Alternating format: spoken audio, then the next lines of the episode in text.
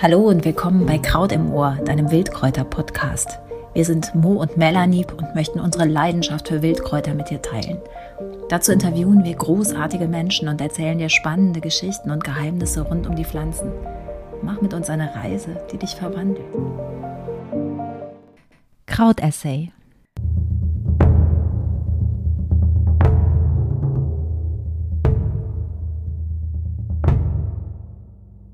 Die Schafgabe. Mal wieder ist nichts, wie es auf den ersten Blick scheint. Da taucht im Morgennebel eine weiße Gestalt auf. Wie fluffiger Badeschaum tanzt sie auf der taunassen Wiese und reckt sich der aufgehenden Sonne entgegen. Fast wie eine kleine Elfe balanciert sie eine flache Krone aus ungezählten weißen Blütchen auf ihrem Kopf. Ein ätherisches Geschöpf mit sanft gefiederten Blättchen, die sich aus dem Boden schrauben eine zauberhafte Anmut. Und doch, das täuscht. Was da wächst, ist ein beinhartes Kraut, an dem Blut klebt.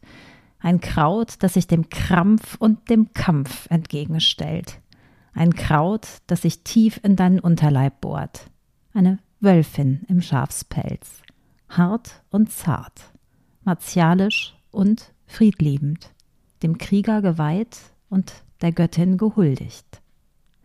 Machen wir also ganz vorsichtig ihre Bekanntschaft und nähern uns sehr behutsam einem sonnenbeschienenen Fleckchen Erde. Dabei öffnen wir unsere Sinne, einen nach dem anderen, um uns ganz achtsam anzunähern. Beginnen wir mit der Nase in Richtung Boden.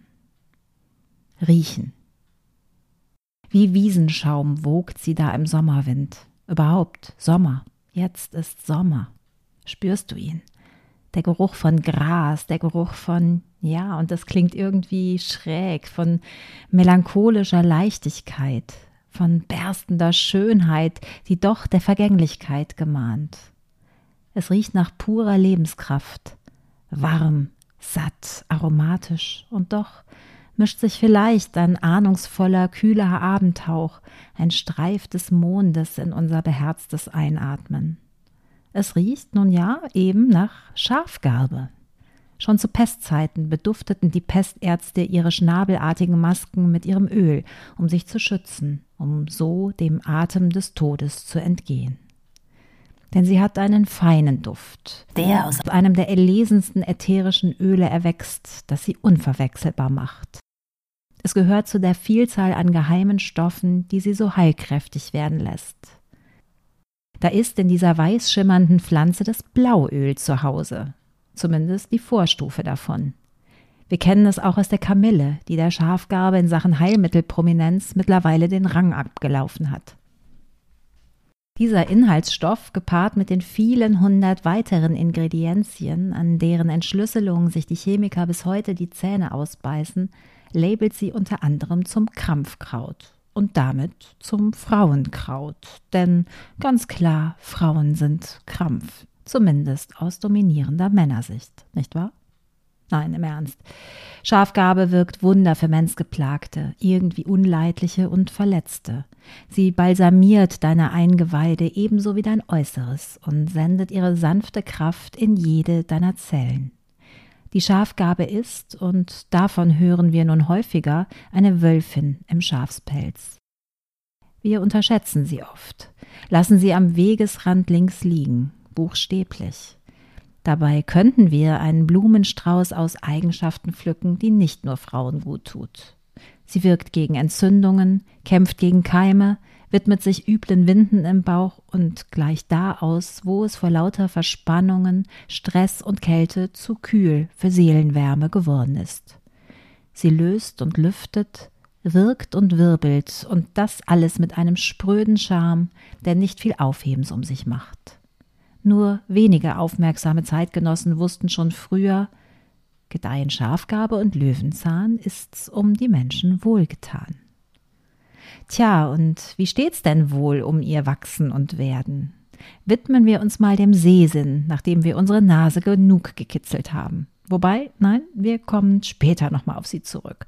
Doch zunächst trauen wir mal unseren Augen. Sehen. Du erkennst sie leicht. Kaum ein anderes Kraut hat so fein gefiederte Blättchen in sattem Dunkelgrün, die sich schon ab April vorwitzig aus dem Wiesengrün schälen. Dann ständert sie auf und spätestens im Juni erblüht sie zur Königin. Sie formt einen Blütenkorb aus unzähligen weißen Körbchenblüten, der ein dichtes, flaches Dach bildet. Sie gehört zur Familie der Korbblütler. Das ist für die Leute wichtig zu wissen, die gegebenenfalls eine sogenannte Wiesendermatitis haben, also Hautausschlag nach der Berührung mit Korbblütlern. Nähere dich also entsprechend bedächtig, wenn du da gefährdet sein solltest. An sich hilft allerdings die Schafgabe deutlich mehr, als dass sie jemandem schadet. Sie entspringt der oft trockenen und steinigen Erde und ihre Rhizome kriechen knapp unter der Erdoberfläche entlang. So, und jetzt der erste Härtetest. Streich über diese weich und soft aussehenden Blättchen, die sich tausendfach vor dir auffächern. Denn hier erklärt sich der nachgeordnete lateinische Name Millefolium, tausendfach gefiedert. Tausendfach und hoch. Krass, ja, das fühlt sich biestig borstig an. Eine Ahnung von Widerstand an der Fingerkuppe. Eine weitere Signatur der Wölfin im Schafspelz. Apropos Tiere. Bienen lieben sie, Schafe übrigens auch. Daher stammt auch einer ihrer vielen deutschen Namen. Man hat beobachtet, wie sich kranke Schafe an ihr laben, wenn sie von Würmern geplagt sind und sich in ihr wälzen, wenn sie sich am Zaun geschrammt haben. Mit Erfolg. Garve kommt aus dem Altdeutschen und bedeutet gesund machen. Das Kraut, das auch die Schafe heilt. Die Schafgarbe ist demnach Mensch und Tier äußerst zugetan und doch äußerst eigenwillig, denn sie wächst nur da, wo sie selbst es will, und dann ausdauernd. Sie liebt Wegränder und Schotterhalden. Sie braucht wenig Feuchtigkeit und ist daher unser perfektes Sommerkraut, jetzt, wo sich alles wandelt, jetzt, wo die Erde dürstet, jetzt, wo alles austrocknet. Man nennt sie auch Ärztin für verletzte Böden, denn ihre Wirkmächtigkeit hört an der Erdoberfläche nicht auf. Klosterfrauen arbeiten in Kräuterjauchen mit ihr, zum Beispiel gegen Pilze, gern auch gewürzt mit Zwiebeln und Wermut. Im biologischen Gartenbau unterstützt sie außerdem Zersetzungsprozesse im Kompost und stärkt die Widerstandskraft von Pflanzen gegen Schädlinge, wenn wir sie mit Schafgabentee gießen. Kein Wunder, dass sie auch zur Gärtnerinnensalbe taugt. Sie macht strapazierte Haut wieder weich und heilt die kleinen Blessuren, die wir uns im dornenreichen Gestrüpp zugezogen haben. Dazu mischst du einfach nur Kakao und Shea-Butter mit Schafgarbenöl. Doch zurück auf den Pfad der Wahrnehmung. Wir sind weiter auf der Suche nach ihrer wahren Natur, die uns so unschuldig erscheint, doch irgendwie auch wölfisch lächelt. Probier zum Beispiel mal dieses ätherische Wesen mit seinen hübschen Schaumkrönchen zu pflücken. Huch, wow, echt jetzt? Nicht nur die so fluffig aussehenden gefiederten Blättchen sind alles andere als samtig weich. Nein, auch der Stängel ist mega hart und ohne die Pflanze zu verletzen, bekommst du sie nicht einfach so aus der Erde. Und das wollen wir natürlich nicht. In dem Fall hilft ein achtsam gesetzter Schnitt und ein gutes Zureden, damit sie sich dir hingibt. Also eine weitere Begegnung mit ihrem sanften Widerstand, der uns in die Irre führen kann. Denn an der Schafgabe, an diesem hübschen Wiesenwesen, klebt Blut. Das Kraut mit der vermeintlich weißen Weste ist kriegerischer, als wir vielleicht so denken. Hören. Das machst du bereits. Du lauschst gespannt und sperrst deine Ohren auf, so wie es bei Kraut im Ohr gute Tradition ist. Hören wir also nun, was man über das Allerheilkrut sagte. Hören wir genau hin, was frühere Kundige wussten. Hör dir zum Beispiel mal ihren vollen lateinischen Namen an. Achillea millefolium. Da gibt es zwei konkurrierende Geschichten, die beide im Krieg spielen.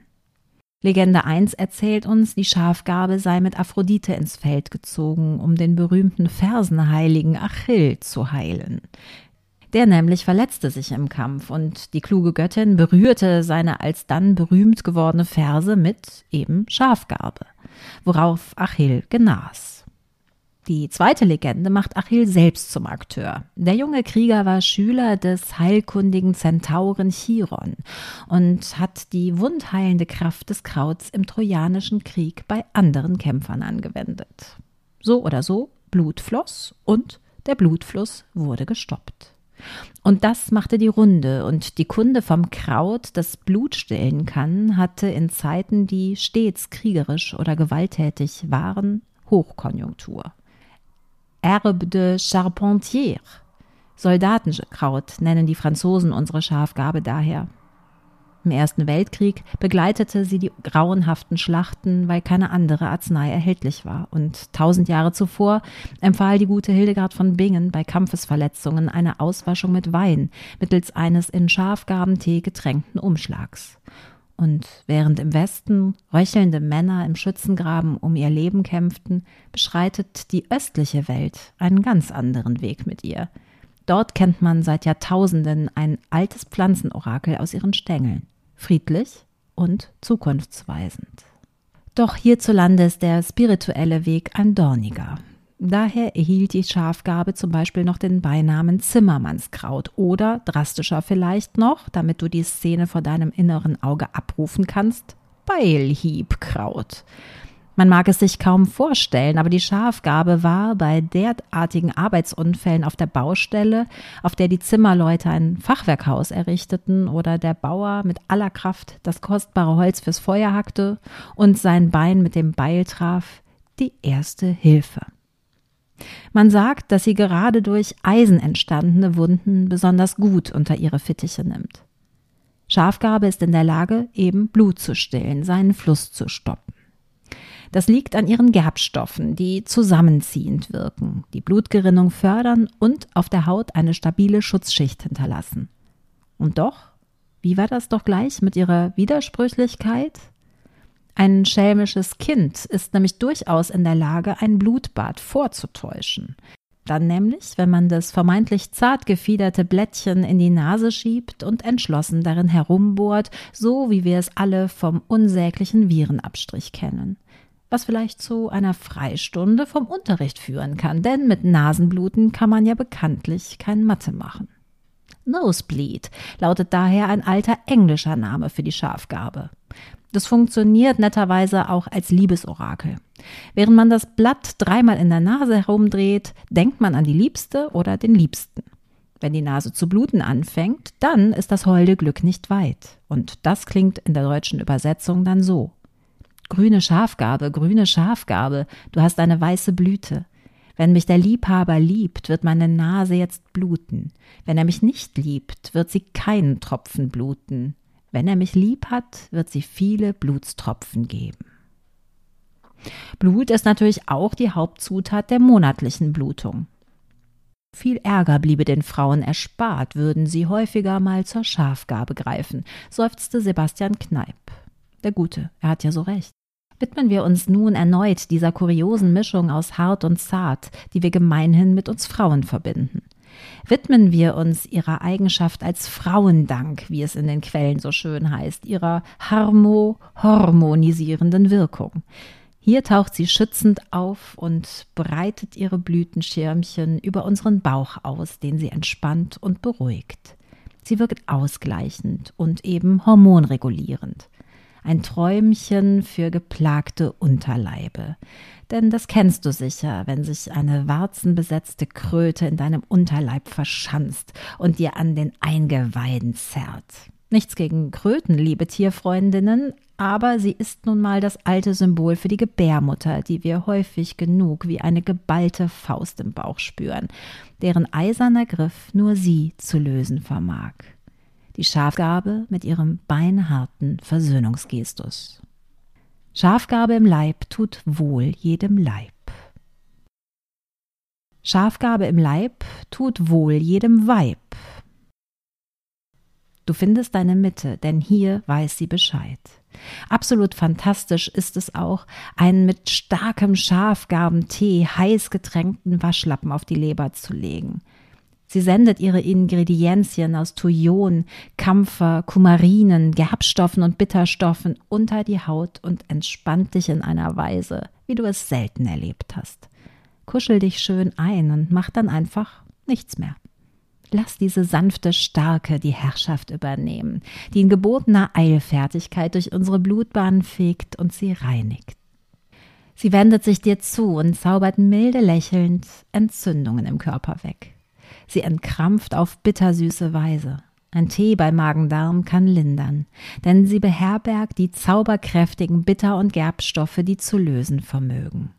Sie kurbeln deinen Entgiftungsstoffwechsel an, was, glaubt man einem archäologischen Fund von vor 50.000 Jahren, bereits die Neandertaler wussten.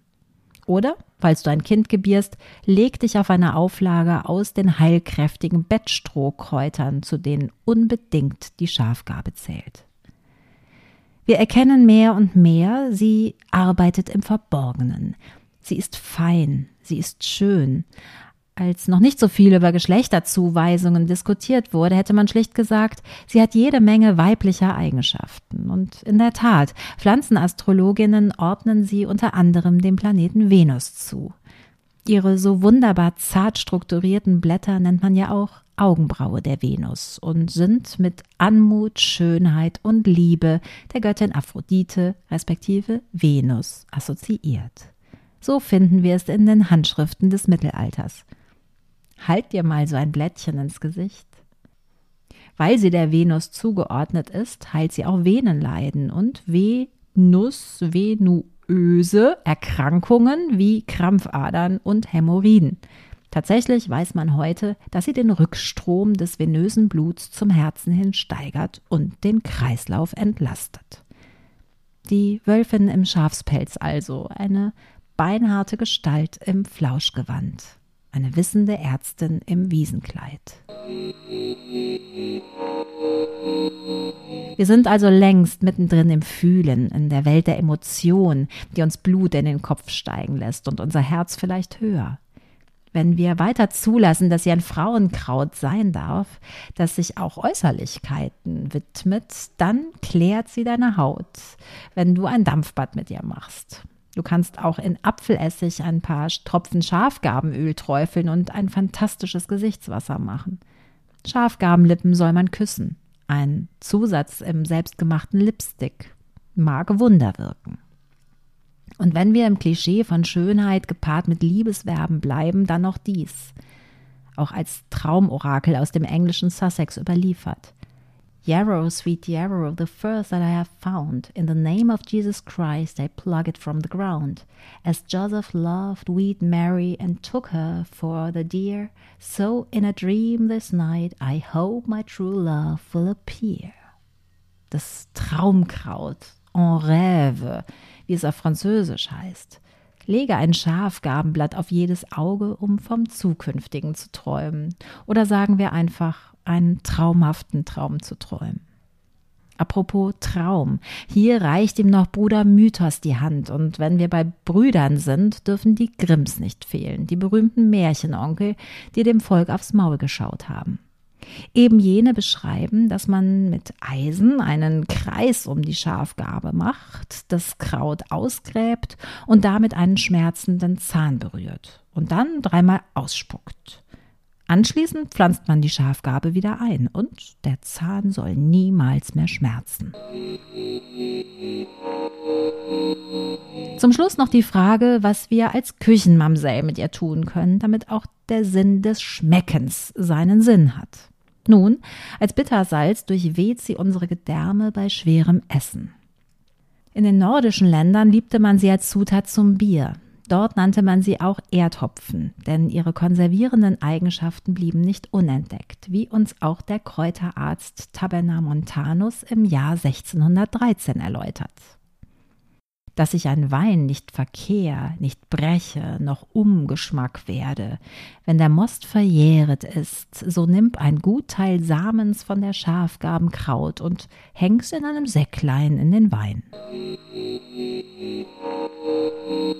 Und so prosten wir mit ihr zu, mit einem Schlückchen aus ihrem Heilwein, der uns heil macht, und stoßen auf sie an, auf das Kraut mit den vielen sprechenden Namen, auf das Beilhiebkraut, auf das Josefskraut, auf das Soldatenkraut, die Soldatenbraut, die unsere Wunden wunderbar versiegelt.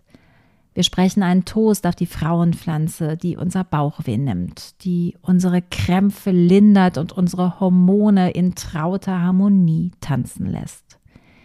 Wir huldigen der Augenbraue der Venus, die ihren göttlichen Glanz auf uns legt, die ihr Blütenkleid auf uns abwirft und uns Entspannung schenkt.